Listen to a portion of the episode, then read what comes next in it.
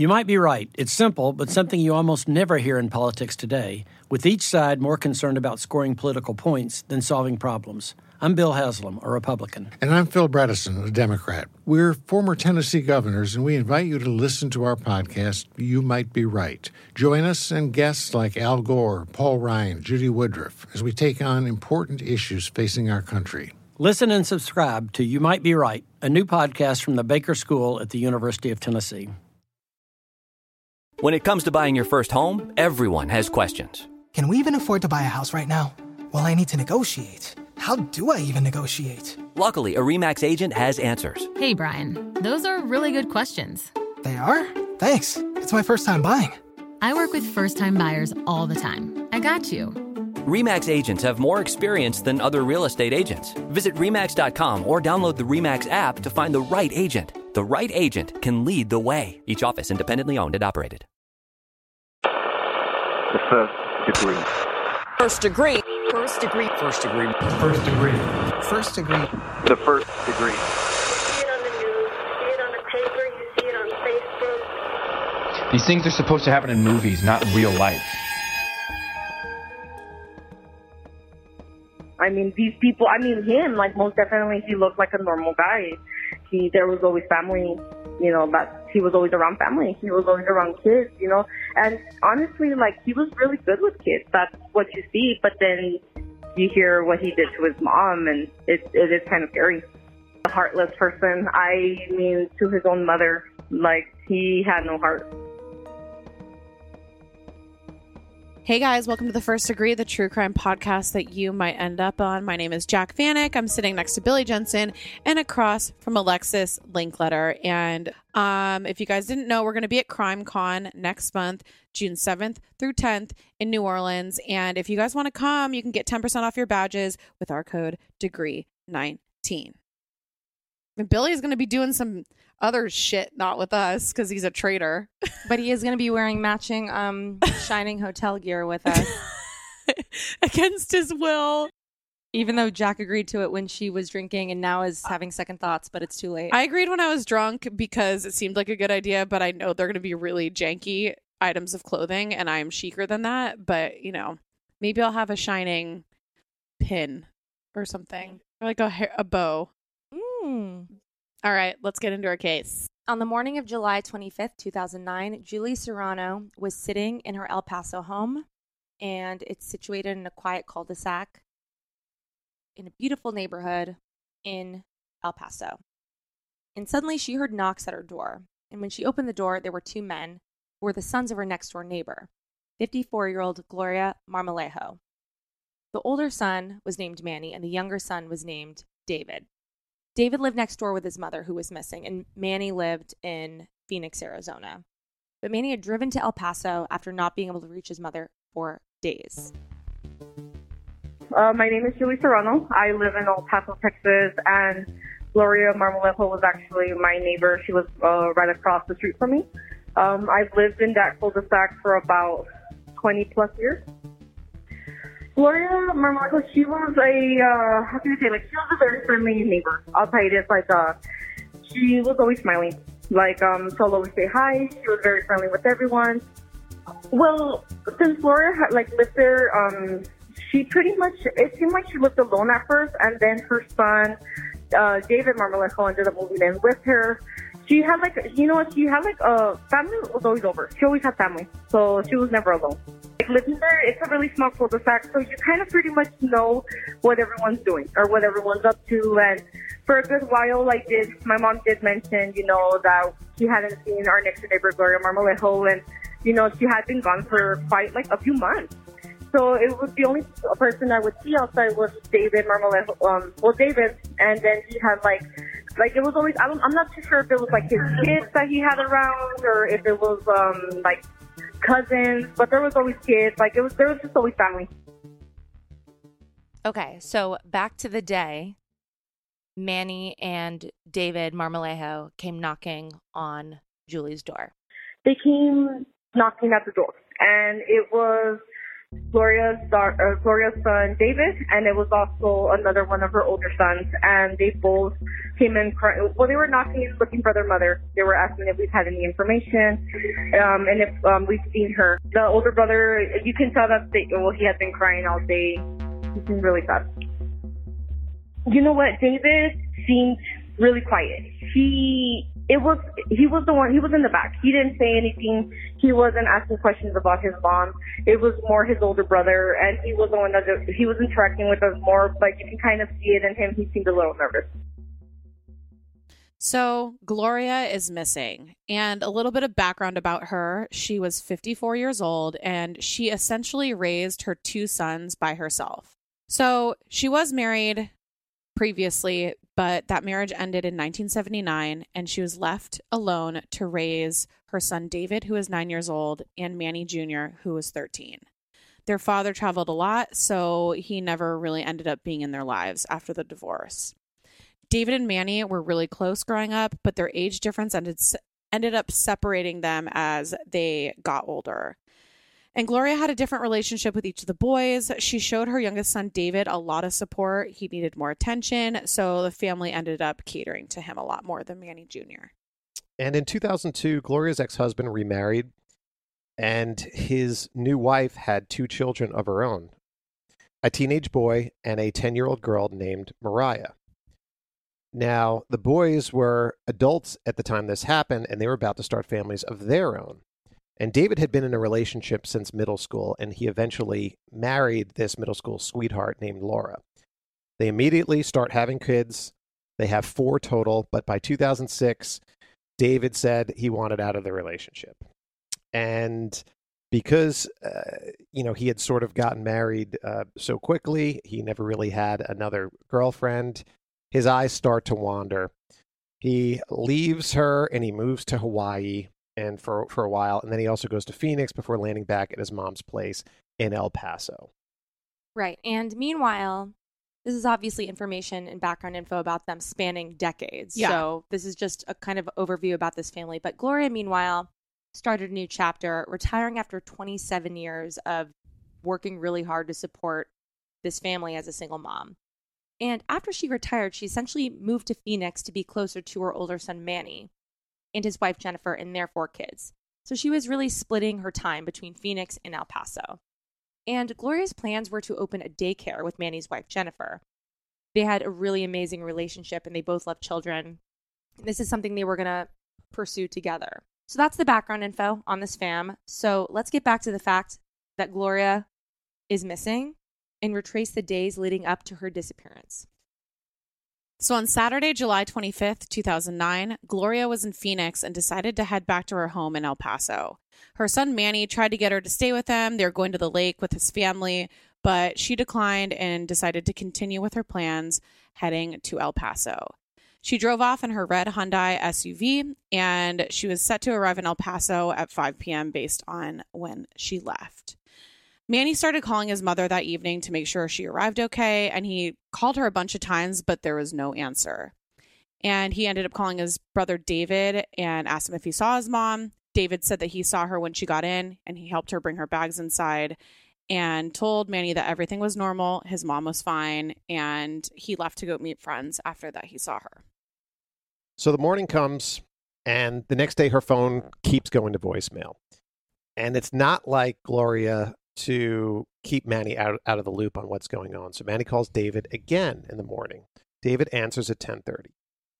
He asks David, "Where's mom?" And he says, "Oh, I don't know. I never went home last night." So calls start ping-ponging between all of Gloria's family members. Where's Gloria? Where's Gloria? Where's mom? Where is she? No one had heard from her. And from Phoenix, Manny tries to call the El Paso PD to file missing persons report, but they said that the report would have to be made by the last person who saw Gloria, which I think is kind of odd.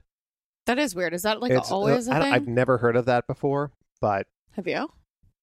No, but you know, they're probably just like maybe they were just uh, putting him off. Like somebody here has to do it. You can't do this from a state away. I yeah, I kind of you kind of don't know what's going on. Like, how do you know she's missing? She might not just be. Maybe she's just Yeah. not Went to the store. Yeah. Exactly. yeah. So at this point, Manny is freaking out. And he decides to come. He's going to El Paso with his family to look for his mom. And by the time he gets to El Paso, and the whole family is there Gloria's parents, cousins, siblings, and then they call the police.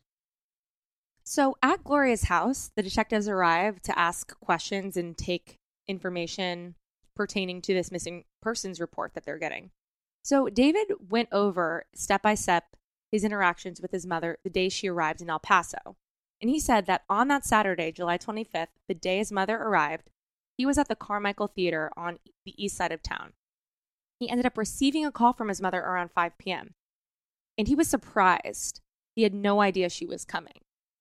So that's interesting. Mm-hmm. So, I mean, the background information is is that she's living halfway in Phoenix and halfway in El Paso, and she's allowing David to stay there while she's not there. Right. So the idea here being that she wanted to drop in on him to see what was going on, see, Unannounced. see how he was caring for the house, all of that kind of stuff.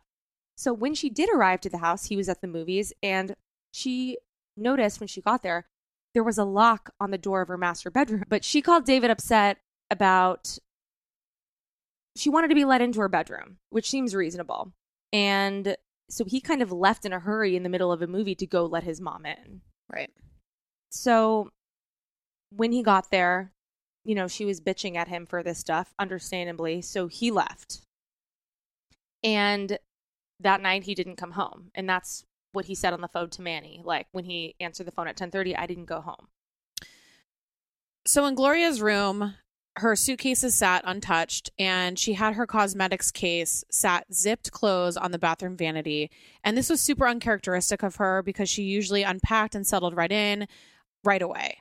And her red car was missing, and cars calls to her cell phone were going straight to voicemail, which is never a good sign. The police immediately confirmed David's story with his friends that he went to the movies with, so it all seemed to check out. But the word that she was missing was starting to spread through the neighborhood. They were understood as that she had gotten abducted uh, because she she works out. Gloria Marmolejo would her morning routine was to get up. She would either walk to a middle school or she would drive depending on the weather. So their mentality was, okay, she's abducted. We just need to see, you know, where did she go? So I mean, that's what we were understood for a good while. Our cul-de-sac is um, it's pretty much like on lockdown. You know, there's red tape, and it was really hard to get in and get out because you had to like identify yourself. Um, there was like it, it just seemed like there was a lot of chaos. There wasn't a lot of family there. Um, like I said, it, was David Marmolejo was the only one living there, so I don't think anyone was allowed to go to the house. It was pretty much just a lot of detectives trying to figure out what had happened or what happened to her SUV. So police start pressure testing theories, and while they're digging into Gloria's background, they learn that she was very religious. She loved God. She loved helping families, eh, helping others. She loved helping her family. She had attended the University of Phoenix- Phoenix and got a degree from there. She worked for the Texas Workforce Commission for over 20 years, where she served as the Integrated Service Area Manager. And after retirement, she went on to pursue a, a, um, a new career as a real estate agent for Coldwell Banker. So there really wasn't anything that they found in her background, in her work, in her church that were going to leave them any leads that they could potentially smoke out. Right. And her house actually was this really cute A frame house. And on kind of the roof over the porch, there was like a giant cross. I mean, this woman was like a God loving woman, you know, buttoned up, just a super solid person. So they weren't exact like there was no red flags And there's like no enemies to point to. nothing, Yeah. nothing. So, as police are speaking to all of the family members, they start to pick up on the fact that there was kind of this family secret that people in the family were tiptoeing around because they're all in the same room. Like all the family was congregating. So, as the police are questioning people, I assume, you know, people are kind of overhearing, and there seems to be something people are avoiding and uncomfortable about. So, remember how we mentioned that Gloria's visit was unannounced? So she didn't tell David that she was coming because she wanted to catch David off guard and confirm a sneaking suspicion that she had been having that David was in a sexual relationship with his stepsister, 15 year old Mariah Wilson, and that they were secretly living in Gloria's home together. And how old is he at the time? 27. 27. So So he's this he's- is this not okay. No, this is The stepsister thing is whatever. They're not blood related, but the age difference in Yeah. conjunction with that is disturbing. well, that's stat rape then, right? Mm-hmm. Well, it depends on the laws. Okay, let me look that up. It depends on the laws and depends on the state. But you see, Mariah had actually played a key role in causing the split between David and his middle school sweetheart, Laura. And over the years, as Mariah hit puberty and started to become a teenager, there started to be this very palpable tension, involvement between them that started to kind of evolve. Um, in Texas, it is considered stat rape, statutory rape to have sex with someone under the age of 17. However, there is a close in age exception that allows a person to have sex with someone under 17 as long as the older person is not more than three years older than the minor. So we've got How, mo- a but lot. when? This was 2009. Well, it is bad now. I'll find it's, it's really bad fucking It's bad in no matter bad general. in general. Yes. It's bad no matter what. This is a father of four. A father of four. And his children are probably closer in age than she is. Mm, I think they're like six. He had his first kid at 21. Still, I mean, still around the same It's age a, around the difference. same age difference. Yeah. that's gross. Mhm. So, Gloria was right. David and Mariah had been in a sexual relationship for a while. It was on and off. And Gloria made it clear that she disapproved of this relationship and threatened to evict David if she found out that Mariah was living with him under Gloria's roof. So, that's precisely why she came over to see what the hell was happening at her house. So she had a problem with the relationship for all the obvious reasons. There was the age difference. He was being a total absentee father to his kids, and obviously it was his stepsister, and it's disgusting. And Gloria had been growing increasingly more frustrated with David. She was chastising him for not getting his life together, not paying the bills at her home, and breaking promises to see his nephew in Arizona, as well as this relationship with Mariah. And she specifically asked Manny not to tell his brother that she was going to El Paso to see what was going on. So Gloria's family keeps talking, and Gloria's mother, Mary, she tells the police that she had gone to the home looking for Gloria the first day she'd been missing, and she noticed something interesting. She noticed used women's underwear and a bank statement with Mariah's name on it at the house. So many people uh, uh, on the outside were i- admitted to the family that they were suspecting that that Mariah was living here um, with David, but they didn't know for sure. David was constantly denying that he was not involved or statutory raping Mariah. So yeah, and okay, so we've had the we have a we have a bank statement with Mariah's name on it at the house. We have used women's underwear. It's getting kind of obvious now what David is doing, and Mariah is at the house, living at the house. Right. So, and it's at this point that police learn a little bit more about David. And at some point, as they're questioning him, and this is something you would notice after a few minutes, maybe, they notice that he's missing a leg. And he explained that he had become somewhat of a rebel after he split from his wife, Laura. He got a motorcycle, started doing wheelies all the time, became a daredevil, and lost one of his legs in a terrible accident that almost cost him his life. He continued that Gloria had been his rock through this entire thing and got him through that injury. And without her, I mean, he would have died, he thinks.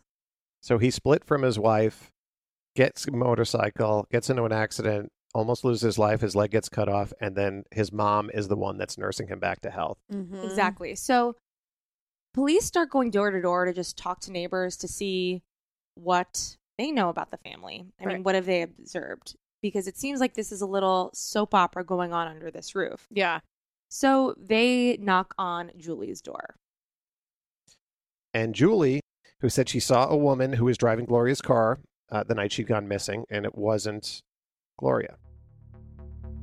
The detectives actually came knocking in our door as well. Um, after they came in, I ended up sharing that that night I was uh, outside with a friend. Usually I I can't really sleep that night, so um, I would always be outside talking on the phone. But this time I had a friend over and we were outside, and I was we were parked by like the mailbox. I was sitting on my friend's um on his trunk, uh, looking towards Gloria Marmolejo's house, and it was kind of it wasn't normal because you know, I I realized that the garage doors were opening, but the car wasn't moving. It, it like hesitated to leave, and then the next thing you know, it just drove off.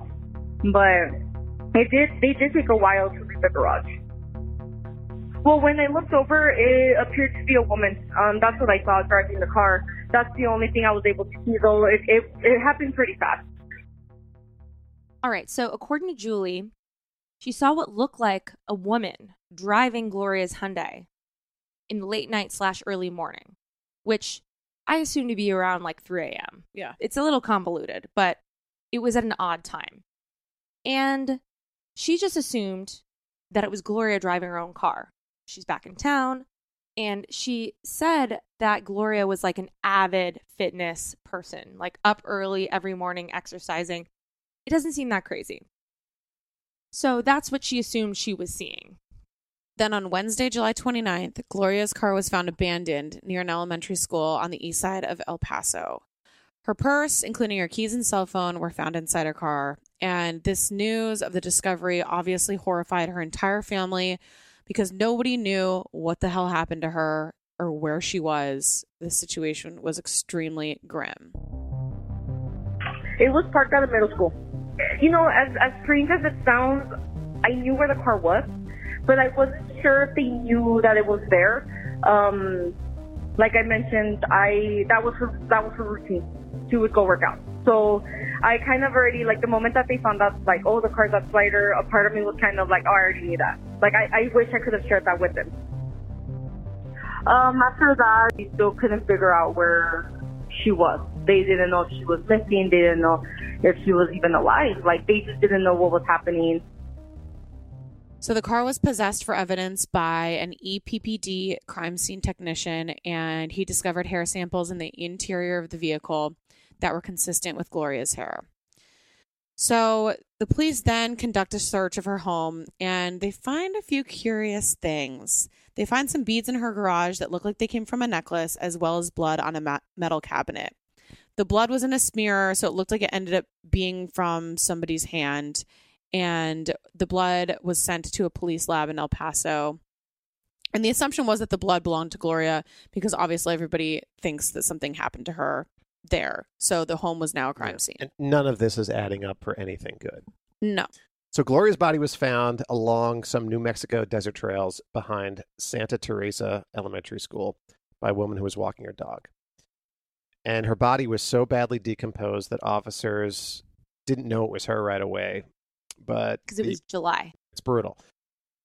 And uh, but the person found was wearing the same clothes that were fa- that were in Gloria's missing persons report. So three days later, the medical examiner in El Paso confirms through her fingerprints that it was her. Obviously, Gloria's family is crushed. No one had any idea, like who would do this? Who would do this to her? She was just an incredibly wonderful, God fearing person.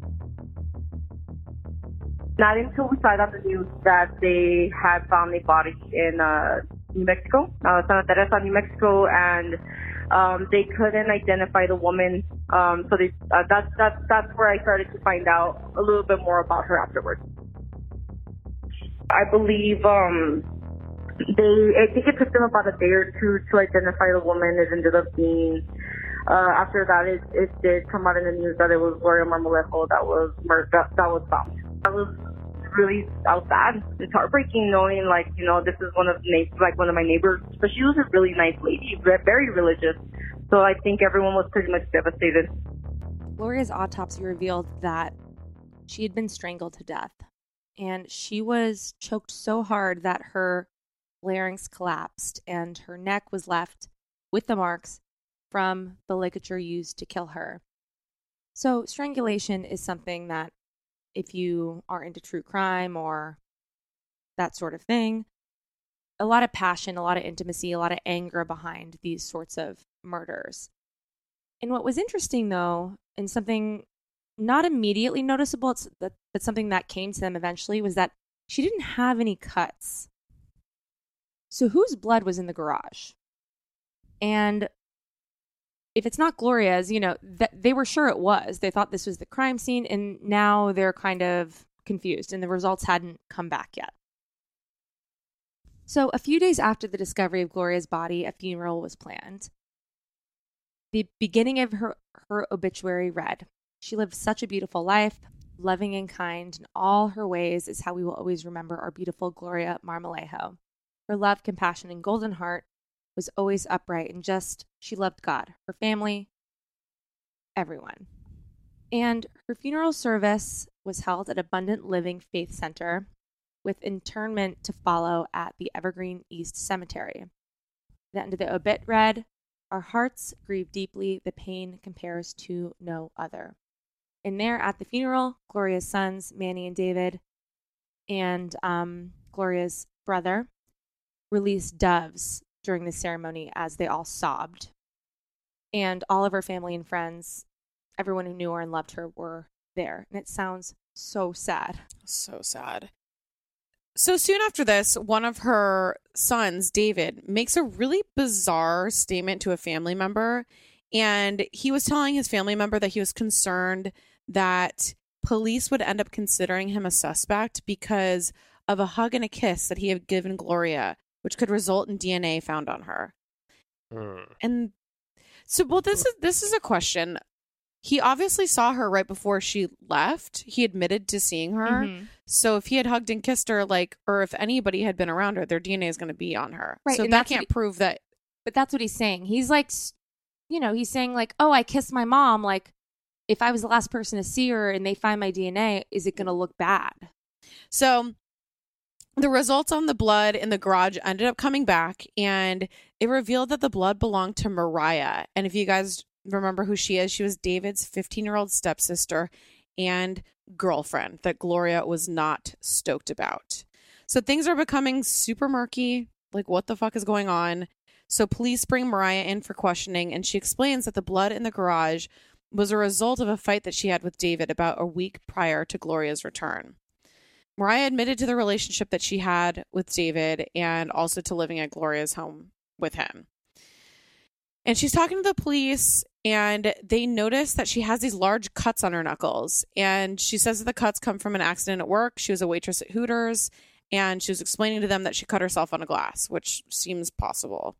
The police were skeptical, but they called her manager and they were able to confirm that her explanation was apparently true. Okay, so this is interesting. If we're thinking about this from the cop's perspective, they're kind of like, ooh, star-crossed lovers. Her blood is here. He's weird. Like, she's a child. Like, what do you think their brains are doing? Or was she abducted going to work out? No, I think they know.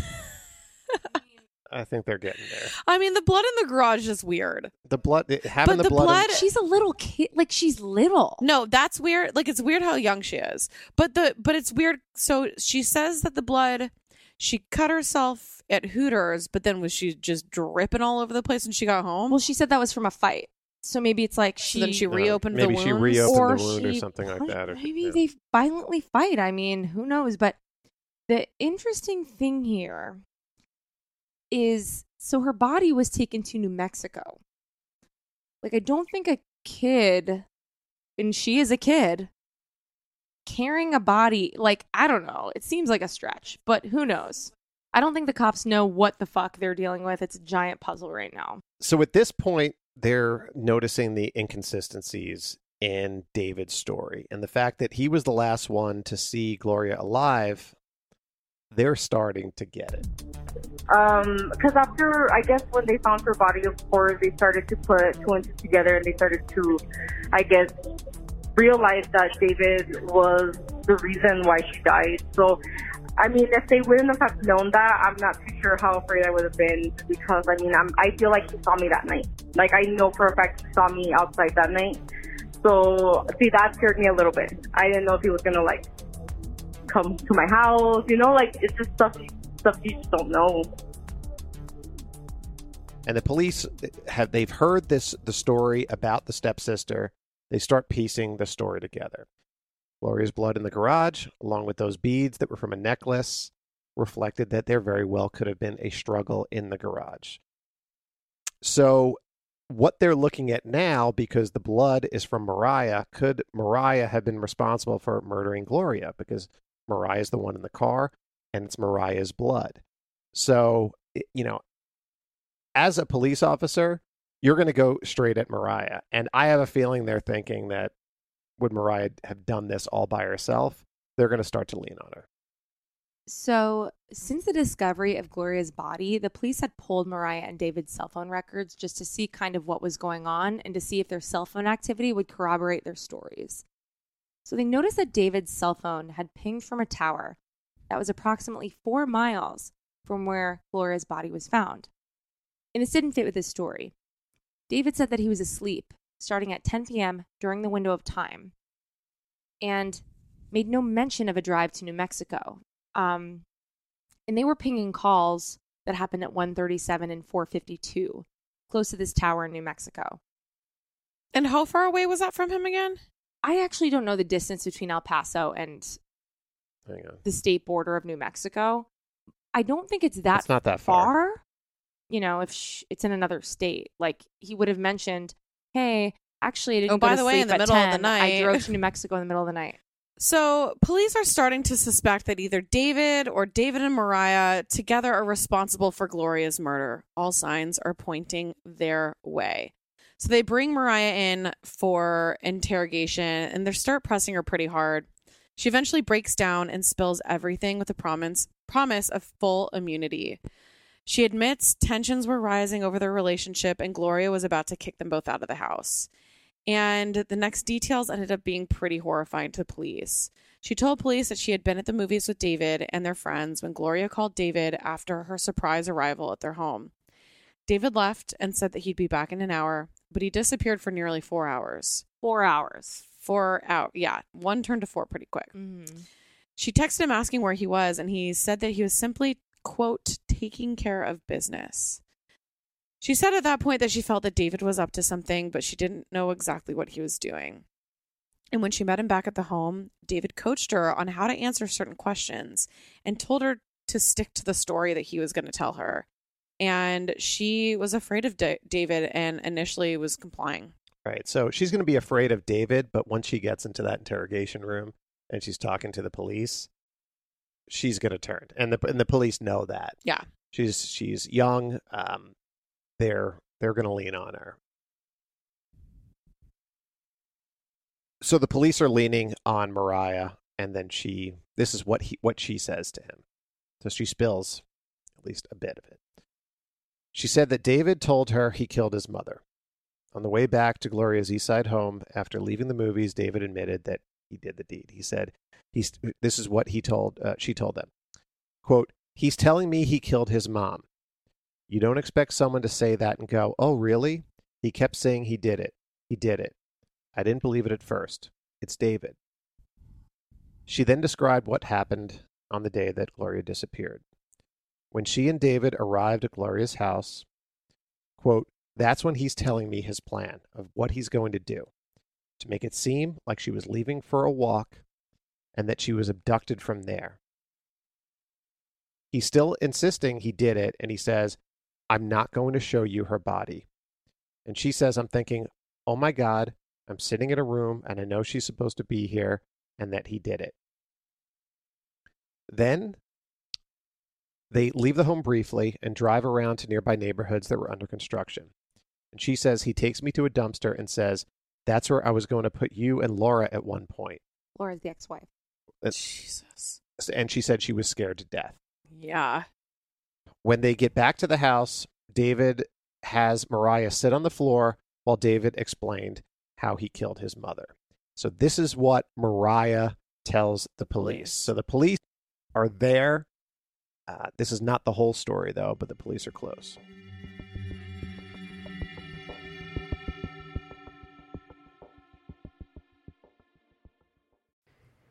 Everybody loves a good family mystery, especially one with as many twists and turns as June's Journey, a hidden object mystery game with a captivating detective story.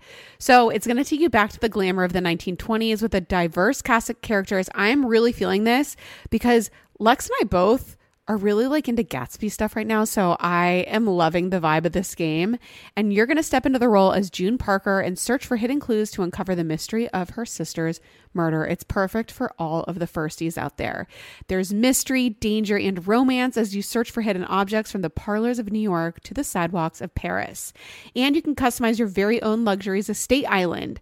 Think expansive gardens and beautiful buildings, and collect scraps of information to fill your photo album and learn more about each character. Can you crack the case? Download June's Journey for free today on iOS and Android. June needs your help, detective. Download June's Journey for free today on iOS and Android. Fuel up fast with Factor's restaurant quality meals that are ready to heat and eat whenever you are. No prepping, no cooking, or cleanup needed. There's over 35 different options to choose from every week, including Calorie Smart, Protein Plus, and Keto. And there are more than 60 add ons to help you stay fueled up and feeling good all day long. Discover a wide variety of easy options for the entire day, like breakfast, midday bites, and more. Get as much or as little as you need by choosing your meals every week. Get started today and get after your goals. Plus, Factor is less expensive than takeout, and every meal is dietitian approved to be nutritious and delicious. For me, I was really struggling to get enough protein. I always do. But Factor's meals are protein packed and they're so good. And it's so easy when I'm slammed busy working in the middle of the day to just have lunch right there, not needing to do anything except heat it up. Head to factormeals.com slash first degree 50 and use code degree 50 to get 50% off. That's code degree 50 at factormeals.com slash first degree 50 to get 50% off.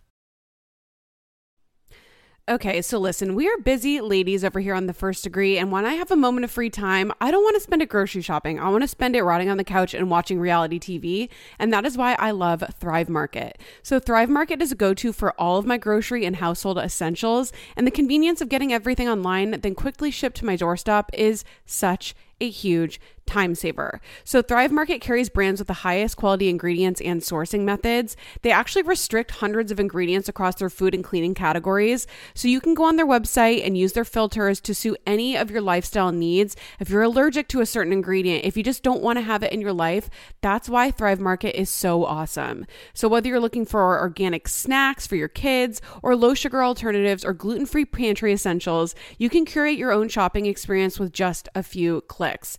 I love this so much because I don't want to read every ingredient when I go to the grocery store. It's so easy to do it online, honestly, when I'm rotting on the couch.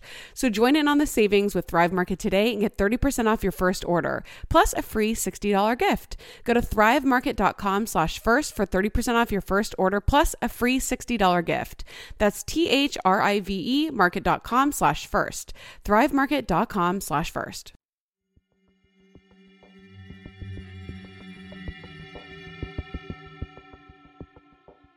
So she continues.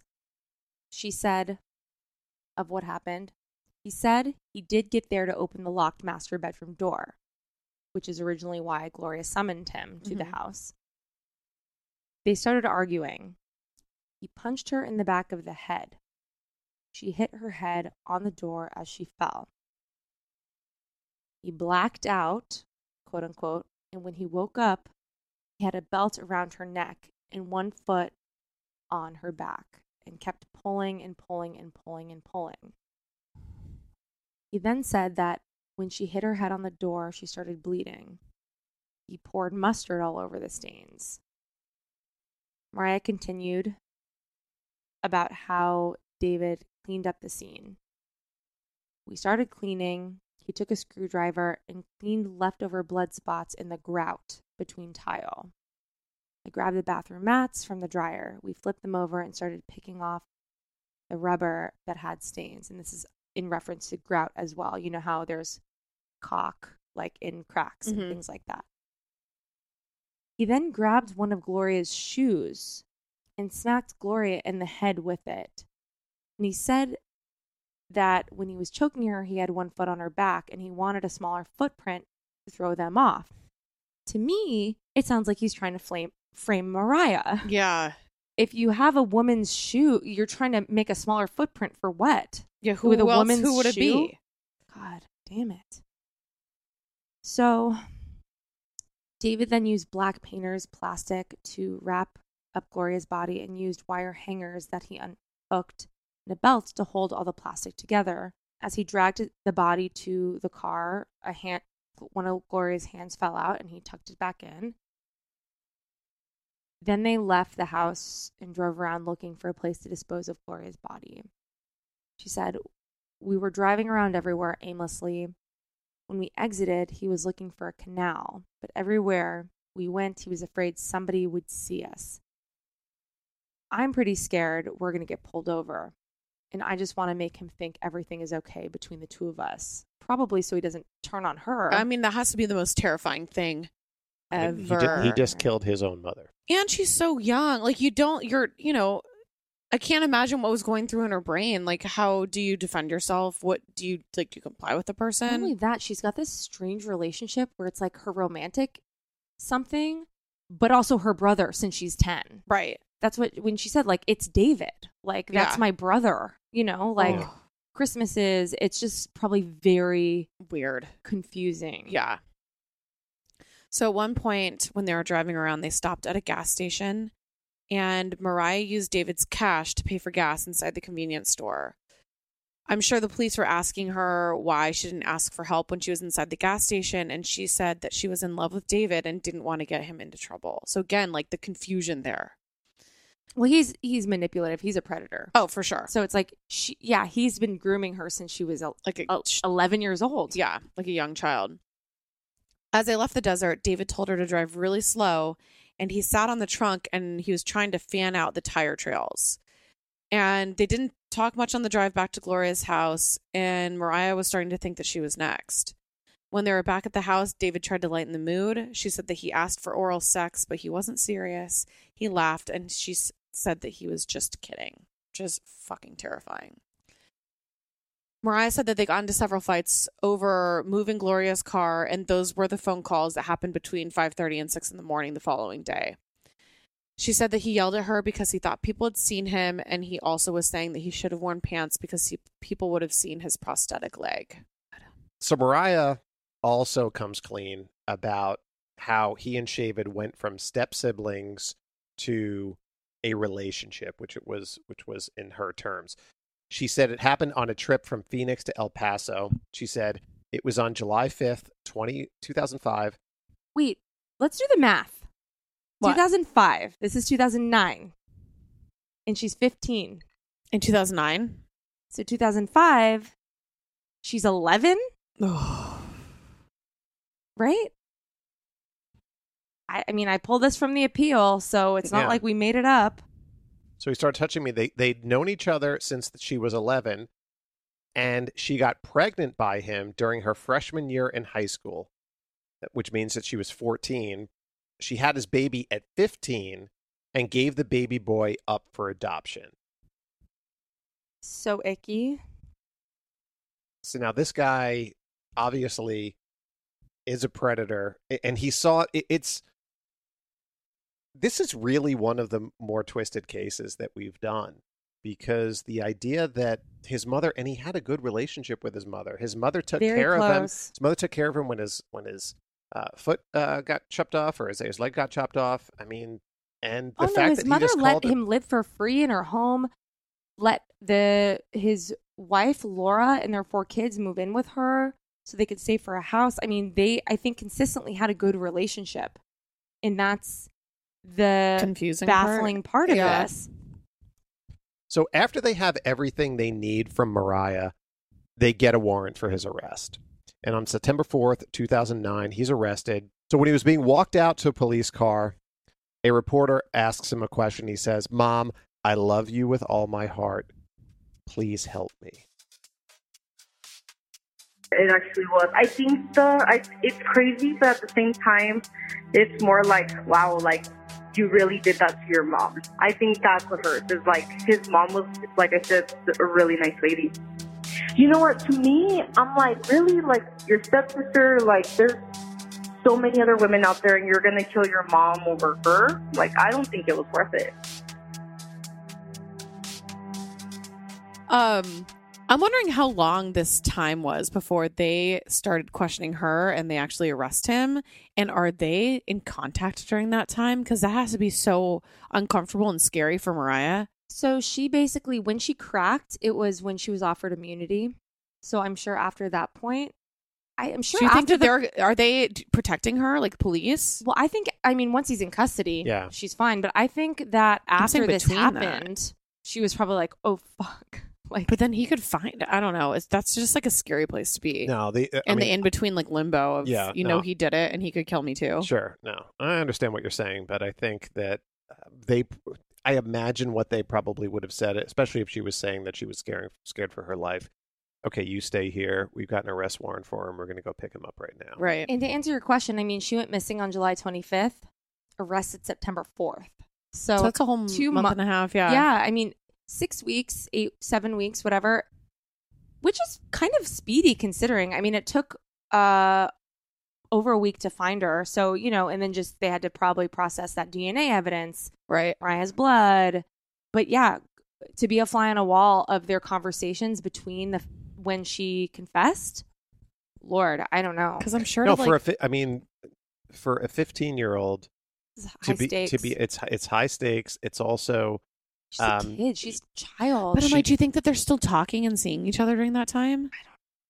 They were talking and seeing each other before. Probably not like, because the- he was probably not trying to upset his family and attract attention. Mhm. So I would say just uh, in like self preservation, Yeah. probably not. I agree because On his he, accord? he was Mhm. he was doing so much to. I mean, the idea that he had her drive the car while he sat on the trunk and then used his feet to, To try fan and the fan out tire all the tire marks? marks. That's ridiculous. That's so even more like telling. he, he was like really there's like swervy foot marks on the yeah, tires. no, he he was he was he he knew what he obviously that shows that you know what you're doing was wrong.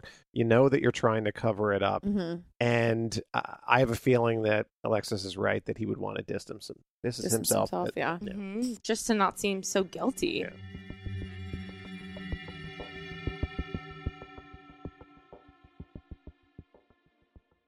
I took French in high school, and I was so excited that we were going to France for Jac's wedding so I could practice my French. And it was only when I got there I realized just how rusty I'd gotten. And I wanted to communicate in French with the locals there so badly. If you can relate to this experience, then Rosetta Stone is right for you. Rosetta Stone is the most trusted language learning program. You can choose from one of 25 languages like Spanish, French, Italian, German, Korean, Chinese, Japanese, Dutch, Arabic, and Polish. Fast track your language acquisition with immersive lessons designed to teach you to pick up languages in a quick and natural way. Plus, with Rosetta Stone's true accent feature, you'll get feedback on how well you're pronouncing words. It's like having a personal trainer for your accent. Rosetta Stone is so convenient, and it can be used on your desktop computer or as an app, with audio companion and ability to download lessons offline. Don't put off learning that language. There's no better time than right now to get started. For a very limited time, the first degree listeners can get Rosetta Stone's lifetime membership for 50% off. Visit rosettastone.com slash first. That's 50% off unlimited access to 25 language courses for the rest of your life. Redeem your 50% off at rosettastone.com slash first today. So, if you're a super busy person and you don't have time to go to the gym, or maybe you just don't even want to go to the gym and work out in front of a bunch of different people, you need to check out the Alo Moves app. I'm obsessed with this app. So, it makes it easy to keep your wellness routine on track because they have everything in one place. There's yoga, there's Pilates, fitness classes, mindfulness, self care tips, healthy recipes, and so much more. So, either you're a beginner or you're an advanced person, Alo Moves has the flow or class that will fit your schedule. Their classes range from five minutes to an hour, depending on what you're feeling that day. So even if you only have five minutes, you can just get some movement in. I used Alo Moves all during the pandemic. It was amazing. Like I was on my yoga journey and I was obsessed with it. So you can find stress relief with meditations, affirmations, face yoga, gua sha, dry brushing, and journaling for those quiet moments, even if you don't really want to get a workout on. And when it comes to sleep, it's just important as fitness and nutrition, and they've got you covered with Alo Moves. So unlock your personal wellness routine with Alo Moves. Go to alomoves.com and use code FIRST for an exclusive 30-day free trial and enjoy 20% off an annual membership. That's alomoves.com. Code FIRST, A-L-O-M-O-V-E-S dot com, code FIRST.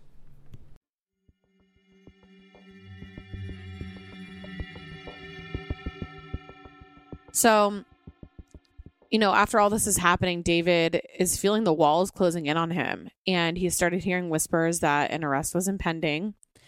So he took it upon himself and turned himself in. He was held on $1 million bond. And as he was being led to jail, he told TV reporters that he loved his mother, like Billy said.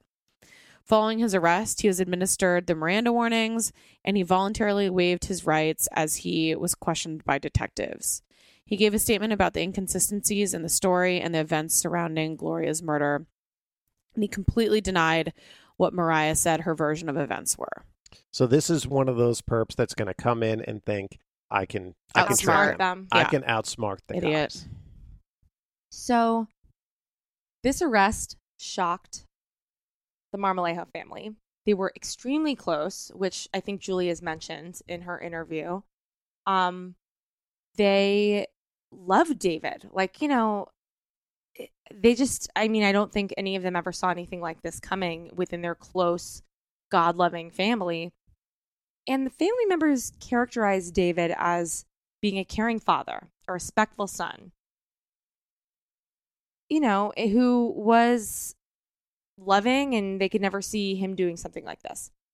But the police describe him as a brutal rapist who imposed control on victims. And I know you're thinking, okay, rapist. I know we've talked about Mariah and the statutory implications with her, but there's more. We're getting there. So the arrest shocked the bulk of David's family, but the arrest didn't shock David's ex wife. David's 27 year old ex wife, Laura, said that she was not surprised when she learned about his arrest and the charges against him, which sounds alarming. I mean, this is the mother of his four children. Yeah, she's not shocked that, yeah. But she said that while she was still married to him, he started as a normal person. Describing their relationship around the time of their first child, this is how she characterized it. It was like me and him against the world. We were so young. With both of us having a baby so young, he took full responsibility. He was normal, a good dad, and everything else. A few years later, David, Laura, and his young family moved to Phoenix, where his father lived, the stepfather of Mariah. Mm-hmm. So his work took him to San Luis Obispo, California, Flagstaff, Arizona, and Hawaii. And a couple times he also went to Yuma, Arizona. David and Laura planned on buying a house in 2004, but to save money, the couple and their children, and they had three at the time, they moved back to El Paso and lived with Gloria. But David stayed alone to work in Phoenix. Sketchy. But the most notable shift Oh, in sorry, David, Billy, you do that. Billy, Yeah, I do that. I was like, um, My sounds kids- familiar. my kids are grown, Still though, but yeah. His kids are grown up, and you guys all and I and I own a house. and you guys all jet set around and visit each other. and, I, and I own a house. So, Sorry. yeah. Good for you. Good for you. You got a house and an apartment. Yes. But you own a house in Phoenix. Phoenix houses are cheap. Not my house. Is it not? No, I'm still paying it off. maybe one day we'll never get to go. nope. you might. You and Jerry probably will. Yeah, we'll have you over for a barbecue. Oh. It's actually a very like big kind of like it has a great party layout. Oh, but we're like so we- yeah, it totally has that, but we don't like people. So but she also noticed a shift in David after his motorcycle crash when he lost his leg. Laura also said that she knew about the attraction between Mariah and David even before the split, which has to be the weirdest thing to notice between somebody and their step sister. She said it was just the way that she acted towards him. It was kind of like if you see a little girl, kind of like a fatal attraction. It was just so eerie to me because she was always with us. She was like our daughter. Ugh. And when Mar- when Mariah went through puberty, she said that the relationship between David and her started to change. The entire family suspected the relationship. It just made them all feel uncomfortable and rightfully so. It reminds me mm-hmm. of Teacher's Pet. Yeah. Where yeah. it's like, oh, it's right under your nose, but it's so crazy that if you would like it's too insane that to if you suggest it, you're a psycho. 'cause Right. That's disgusting. But like we're actually doing it. Mm, right. And he's a predator. I mean, Mariah was groomed by him since she was 10. victim, I'm yeah. just, you know, this is no way me saying she was a willing participant. Absolutely. Um, so while David was left to his own devices in Phoenix, there were odd, sinister, ominous things that happened. Laura said, little by little, I started realizing things that would happen that were out of character when I wasn't around. This is in reference to David. Laura learned of rape allegations against her husband between December 2005 and February of 2006. In March 2006, David was arrested on suspicion of viciously raping and robbing four women, sex workers from Van Buren Street in Phoenix. Yeah, Van Buren Street in Phoenix is the road is no was was originally known as the capital of the of in the universe of motels. There was like 140 motels on this road. Oh, really? It was the entry point into Phoenix. Mm. But remember the movie Cars from Pixar? Mm-hmm.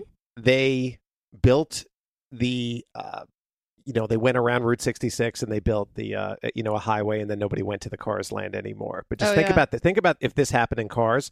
So they go around, they build the the 10 highway, which is the one that's right out here in LA. On Van Buren, all the motels go into disrepair and then it becomes a haven for drugs and sex workers. Interesting. And that and that's what happened. So Especially if it's like the mouth of the city, like Phoenix, it's like truckers and Mhm. transients and people it's- on vacations or on the way to bachelor parties. and it's the like, only it's it. the only stop in between you know It's Tex- like the Texas, Barstow. Texas and LA. It's like the that- Barstow of yeah. Vegas. Yeah. Yeah. on your way to Vegas, Yeah. whatever. But Van, so there's the Van Buren venue there that I've been to. That's obviously on Van Buren Street. Yeah, right? but it's but it's it's It's like in the it's not quite nicer east. It's in a nicer kind of area, yeah. more like hipster type area. Yeah. but yeah. Jac mm-hmm. would go to a hipster area. Yeah. I was seeing Jared's show. Oh yeah. Hey Jerry. So when David was confronted with these allegations, he denied them in an interview with a Phoenix detective. He told the police that he had not been with a prostitute before in Phoenix, only in Las Vegas. But when detectives told him that all four women reported being raped by a man in a two door white Mitsubishi Eclipse who had the word faith tattooed on his neck, David began to change his story. Can we talk about what a douche canoe David is? Yeah. Well, I mean, number one, first an of all, Eclipse. Mitsubishi Eclipse is a girl car. and Eclipse is the car that I wanted when I was 13 years Same, old. same. Same. I was like, look Wait, at that what color is spoiler. it? White. Oh, I wanted like a turquoise one. No, but like the spoiler, I was like, that's it's girly. it's tight. Yeah. And then For the faith young tattoo, like he's like a male basic bitch Yeah. with a neck tattoo. So he first tells police that he he had picked up 10 prostitutes during his time in Phoenix. Then he said, "Okay, no, wait a minute. Okay, wait, it was 11." But he continues to to deny raping them, and this happens a lot. And this is what he says. When asked why each victim told police that he robbed and raped them at gunpoint, he said that you know sometimes he would shortchange the prostitutes. He said that when he would pick up the women, the women were usually drunk or on drugs.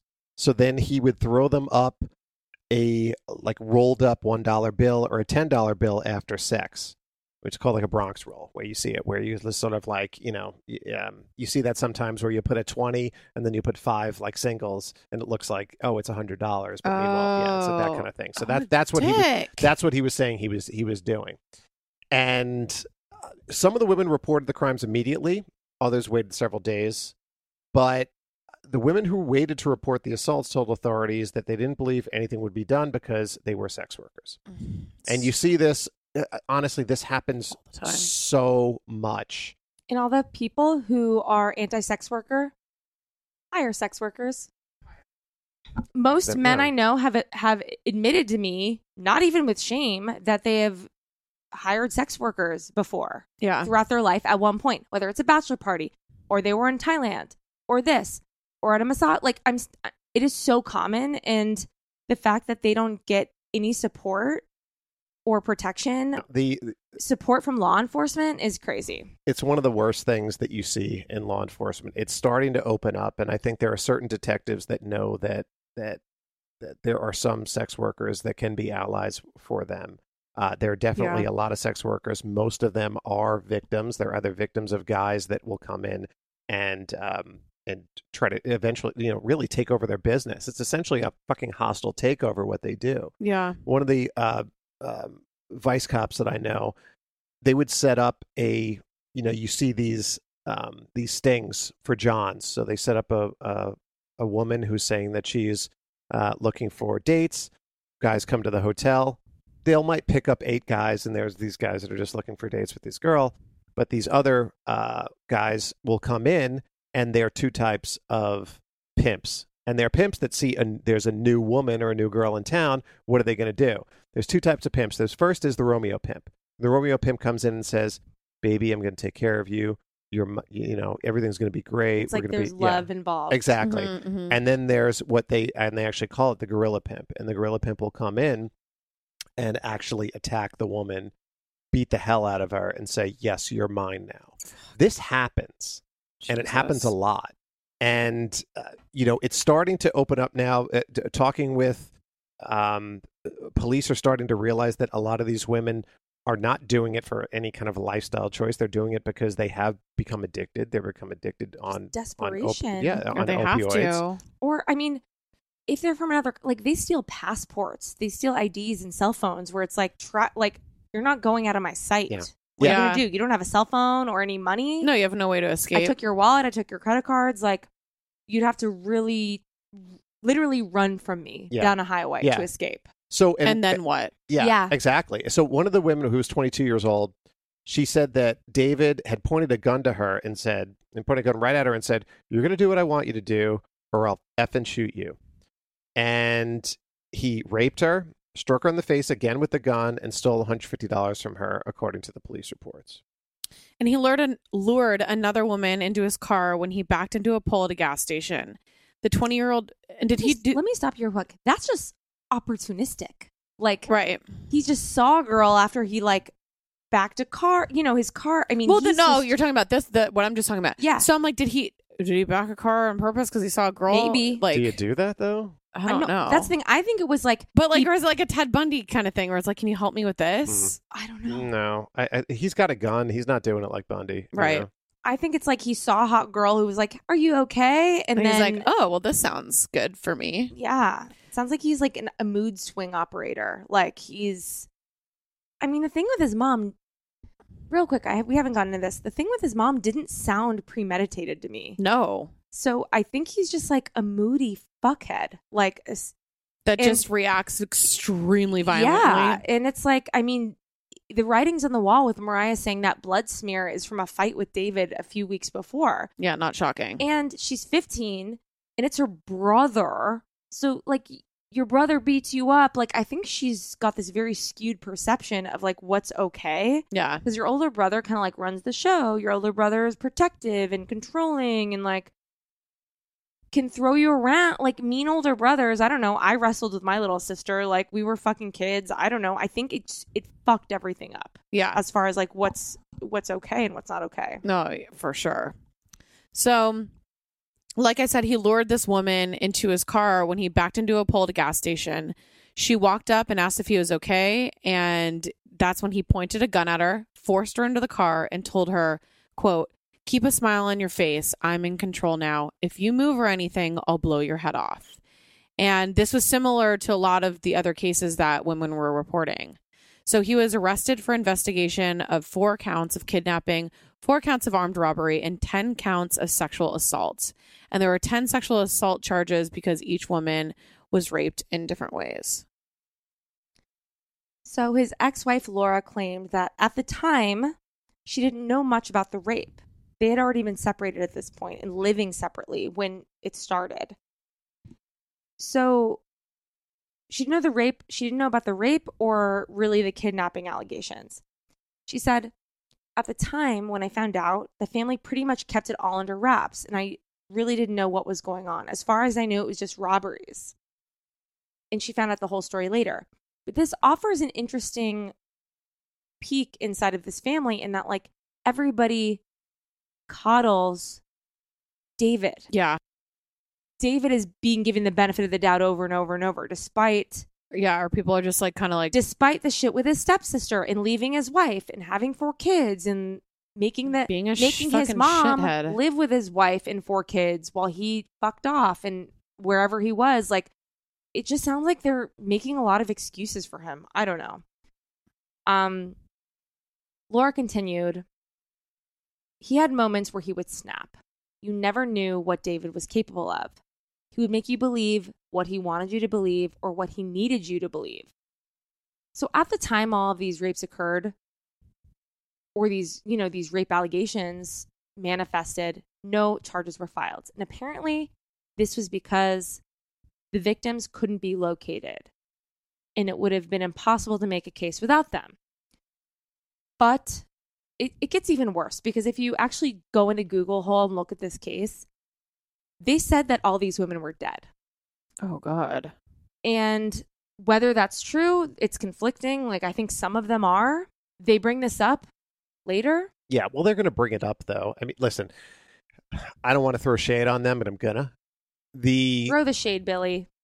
Spill the tea. Of course, but because the lean in. because they're going to say that. uh, Oh, you know what? We tried to prosecute him. Whoops. Obviously, he was dangerous, but you know, and this woman, Ten his mom, dead. but ten women are dead, and we couldn't find them, so we couldn't prosecute him. If you just say we couldn't find them, people are going to say immediately, "Well, you didn't look hard enough." Yeah. which they probably didn't. So then they're going to say, "Well, you know what? They're all dead. That's the reason why this woman is dead because Gloria would be alive if they would have put this guy away." The trial started to happen, but you know, of course, the news little by little it started to like expose him. It started talking about like his criminal charges back in Arizona, so that's where it kind of got a little bit more like like scarier with him. I mean, these people. I mean, him like most definitely he looked like a normal guy. He there was always family. You know that he was always around family. He was always around kids. You know, and honestly, like he was really good with kids. That's what you see. But then you hear what he did to his mom, and it it is kind of scary. A heartless person. I mean, to his own mother, like he had no heart. He is crazy. I mean, I saw the pictures of him crying and really seeing the doves, and to me, like that's not normal. Like there's something mentally wrong with him. I think the most vivid moment for me is not the detective, but when he showed up with his brother looking for his mom. Like I'll never forget that. I mean, you know, you I mean, you never know. Like, I mean, this man is over here crying, looking for his mom, like asking for help. And at the end of the day, like, he has it like in the back of his mind, like, I'm the one that dumped my mom. Like, he knows where his mom's at, but he's over here knocking at people's doors, asking for help. That is, I think that that's just crazy. So once he's in custody for Gloria's murder, the violent rape cases from Phoenix are put back in the spotlight and charges are actually finally filed. And there's actually more. In a completely separate investigation, police start questioning David about the Arizona baseline murders, which was a serial killing um, that was along uh, South Phoenix, uh, which was from Van Buren. It's probably like two miles away. Another man, Mark Goudeau, was later arrested in connection with nine of the baseline slayings, and David walked away. David did not get. Um, So what's up with the baseline murders? So the baseline killer uh, was a guy that around 2005, he was committing sexual assaults and then homicides all over, sort of uh, around the area of Baseline Road, which is south, uh, kind of south of Phoenix.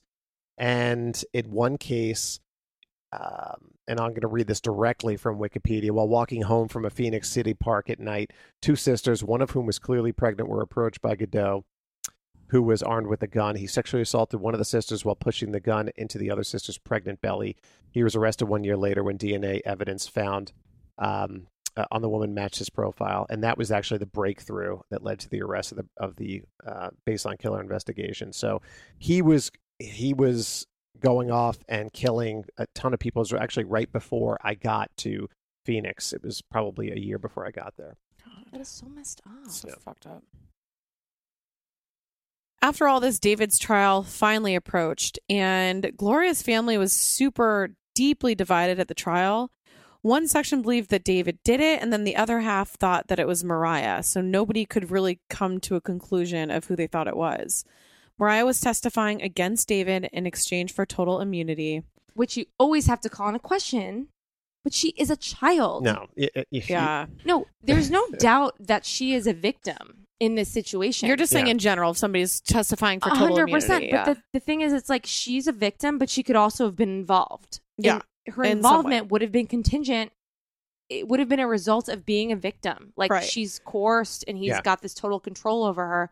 I do not think she's responsible in any way. Right. So there was a cast of characters who were cla- who were called as witnesses for both the prosecution and defense, including family members, forensic ex- experts, FBI agents. In her first degree, Julie had to testify during the trial too and face David in court. Scary, I'll tell you that, because you know the moment you sit there, they'll ask you, of course, the first question can you point out who David Marmolejo is? So of course you have to point at him. And then they'll ask, okay, can you please identify a piece of clothing that he's wearing? Of course, just to make sure that I'm talking about the same person. And he's just staring at you. Like, and he has that one, like, he's just, his stare is like really intimidating. It's scary. I think it's just how he looks. Um, I see, I believe on his, I'm not sure if it's the right or the left eye, he has like a lazy eye, so it kind of looks it just looks a little freaky. From what I am understood is that the family was divided. So you had some people that that they did support him. The, their their mentality is Mariah did it, Mariah did it. Like they think Mariah is the one that murdered, you know, their mom, their sister. Um, and then you have the other side of the family where they're like, no, like David's the one that killed their mom. So yeah, that they were pretty. They I, I'm not sure if they're divided till this day, but I know there was some. I know they were for a while. Hmm. That's a hard one. I mean, I I feel like she helped. I don't know if she did it though. I just feel like she probably went and helped him dispose of the body. I think she should have served time as well. Maybe not as much as him, but they should have given her something. The prosecutors intended to use the vast evidence against David to prove their case, and the defense pointed their finger squarely at Mariah as the murderer of Gloria. Manny, who is David's brother, cried when he took the stand as he recounted the last time he saw his mother. Because if you guys remember, he was kind of begging his mom to go to the lake Come with, with us to the lake, and she's like, "No, no," and yeah, he was oh, like, that has to like haunt you. "You know, though, his brother is a fucking wrecking ball. Like Yeah. Whoever, you know." And we didn't bring this up because honestly, there are a million fucked up things this guy did, but Laura had all these accounts of all these domestic abuse uh, abuse situations. Mariah, I mean, had a bloody palm print in her in the house. Like there, this guy's a violent guy. Yeah. So after each side argued their case, it took the jury only three hours to find David Marmolejo, who at this time was 31 years old, guilty of murder in the July 2009 strangling death of his mother, Gloria Marmolejo. And after the sentence was read, he took a deep sigh, but showed little emotion other than that. Family members said that they won't receive any closure until he acknowledges that he did, in fact, commit the crime. Up until this point, he continued to deny his involvement and has never waned in that regard. He said, Then, I still maintain my innocence, sir. I don't mind going to prison for something I did, but I didn't commit this crime. He was given 54 years. Every year represented a year Gloria had, and she was 54 when she died. He will be eligible for parole after serving 27 years in prison. And he was going to be credited for the year and six months he spent in jail awaiting trial. Manny, the older brother, said, He took my mom away from me. I know somewhere at the bottom of my heart there's still love for him, but I can't find that right now. And then later, he pled guilty to only three counts of sexual assault and to three lesser charges of attempted sexual assault, and all the other charges against him were dismissed. And that was in regards to these uh, rape The stuff in charges in Phoenix. Phoenix. Yeah. Mm-hmm. Oh man, you guys, that there's a lot to unpack. There is a lot to unpack. That's a what a fucking. I think I of think we should all go around and talk about though, like the most glaring and interesting and different thing about this case. And that's the thing. Like when I say interesting, it's not like a riveting. I lo- it's more just like this has a lot of disturbing components that I've never seen before. I mean, having a uh, knowing that your illicit relationship slash statutory rape of your stepsister is being discovered by your mother, your mother's coming back to catch you kind of in the act, Mhm. and then your response to that is to kill her is something that I can't remember a case that's like that.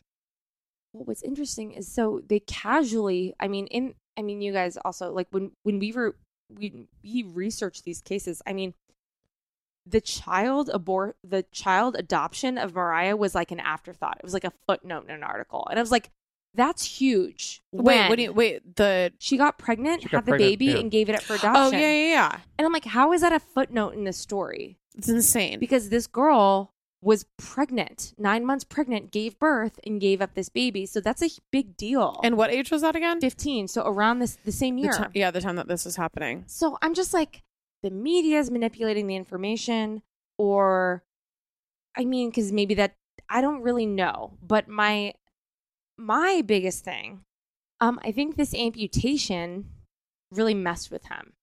Whether it was like he was actually a good looking guy. If you look at pictures of him, he, I Mhm. mean, he's got a handsome face, he's tall. And I think like part of him was like, holy shit, I'm like fucked up now. Do you think he felt like em- emasculated from it? I think we were all everyone we were in a group chat texting about this earlier. I thought it was an emasculation thing, like a piece of me is missing. I gotta r- let people know I'm not fucking around. I'm I'm still, still a tough man. guy. Yeah. And I think uh, he got really domineering and controlling and mean. I don't know, but I think you have to have this in you. Um, yeah, I mean, it's not like and Billy is a man. So his response, not to speak for you, but you can elaborate once I'm done, was maybe it's she's just pissed he couldn't do stuff because Billy's practical. it's such a man response. Yeah, he's like maybe but he was a man too, so maybe it is more of a practical response. well, listen. I, I mean, if he, he was an able bodied guy, he used to um, go around, do things, and ride his bike and everything like that. Not, you know, getting those things taken away from you is a big deal. is a big deal. I mean, being able to but that's not going to turn you into a murderer. But it's not exactly. If you that's don't where I was have that going, already is within that you. It's not going to turn you into a murderer. Yeah, it'll turn you into an alcoholic or something else, or you might very well just be able to cope with it. Th- This guy had something in him, um, and we learned that. It, it, it seems. li- I know. I know. Laura had said that there were things that changed in him afterwards, but It just like makes me think of like CTE, and I know it's not that, But that's the first thing I thought of too. But I couldn't find any evidence, and I looked. I couldn't find any evidence that he hurt his head. yeah, But the idea that like you would be so hurt enough where your leg would need to be amputated, it'll rattle your brain around a little bit Yeah, you'd because think you it- get a concussion from a yeah. a linebacker hitting you in high school. I'm sure. Yeah, I'm So sure. I'm Or- this sure- reminds me of Johnny Lewis. Yeah, know, yeah, when 100 Johnny Lewis had that. 100%. Yeah. But you know, there's little. I mean, he was fine, but I mean, concu- I, you can get a concussion from falling down the stairs. Yeah, I'm could have sure. had 50. You Me and get him a like con- could have beat each other you can up get as a kids. concussion just by banging your head into stuff, which I know because being six four, I know. As I bang my, my head into a lot of stuff. What if you have Those are CTE from minor walking into concussions. doorways? Luckily, You his know, wife is, is- curing it. Yes, there you exactly. go. so he's under close observation. Could not be in a better position. no, but it's like I guess you never know. Yeah, he, if you're in a motorcycle accident that's bad enough to amputate your leg, I'm sure your head got bashed around a bit. Hundred percent. Yeah. But so for me, I mean, Jac, we each weighed in on ours. That was for me the amp- the amputation thing and saying that the behavior really escalated after that is what was most interesting. But like, Yeah, there's a lot of weird shit in this case. yeah. There's a lot. Also, like, what do you guys think about like Manny? Seems to be like besties with his mom. Like, this was not a, a nurture situation where it was like her mothering caused this. Like, she was close No, with and- everyone else in the family. This is like a bad seed.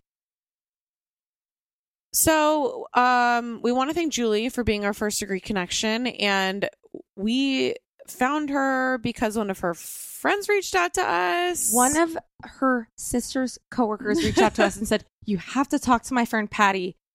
And then I reached out to Patty. She's like, "No, it's not me. It's my sister Julie."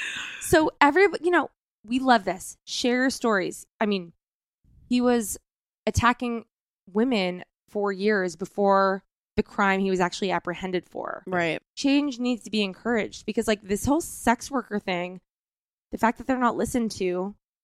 I mean, they were like, "Oh, no one's going to listen to us." Yeah, they We'll didn't even bother. no one needed to die. No, Yeah. and they did. They, well, they also they did the right thing, which is brave for them to do. And they say this guy robbed us, this guy raped us. They told their the story, police, yeah. you, know, and then the police once they finally got around to doing something about it, they said, "Oh, you know what? We couldn't find it. They're dead. Or they're That's dead. literally they're not. It's- they're it's- literally alive. Yeah. Oh, so fucked up. All right. Well, um, that's it for now. Um, CrimeCon's in a week and a half. Again, if you guys want to come, you can get 10% off your badges by using our code degree19 on the CrimeCon website. We're gonna have some goodies at our booth. Don't know what they are yet. Instagram photo ops. We'll probably have some drinks if they're allowed. I have to assume they are because it's. New Orleans. Come on. And we'll be in some sort of matching garb. Yeah. Billy just uh apprehensively agreed to it. Cautiously Yes. agreed. I cautiously agreed to it. to the sh- We my- have it on re- like the on. day I have planned is the motif is The Shining. Can I just wear shining colors? No. All right. Well, you wear a shining necklace or some other I'll shit? figure out something small. I'll help you. Okay, ah. thank you. Okay. I'll wear the big thing, and then I'll just be like, and you guys wear like a sock and a pocket square and whatever. Done easily. All right. Cool. I'll, Okay. I'll wear two socks though. By the way, I'm not gonna yeah, just wear I'll one wear sock. one sock. It's gonna be my new. I want to wear a whole body sock, which is actually a sleeping bag There you go. Oh, that sounds nice. slash onesie. Oh, it's shining onesie. That's what I'm saying. I'm gonna make sure to wear a onesie. Okay. Well, uh, until next time, or if you guys have until next time, if you guys have a first degree story, or you know somebody who does, please reach out to us on Instagram at the first degree at Alexis Linkletter at Billy Jensen at Jac Vanek, or email us hello at the first degree podcast.com. Alexis reads them very neurotically. And until next week, keep your family close, but not that close. Only you can prevent serial killers. Is America's primary system working? Is the Electoral College still the best process for electing a president? Could a third party candidate ever be successful?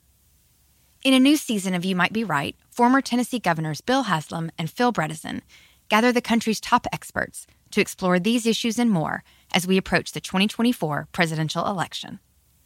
Listen to You Might Be Right, a new podcast from the Baker School at the University of Tennessee, available now wherever you get your podcasts.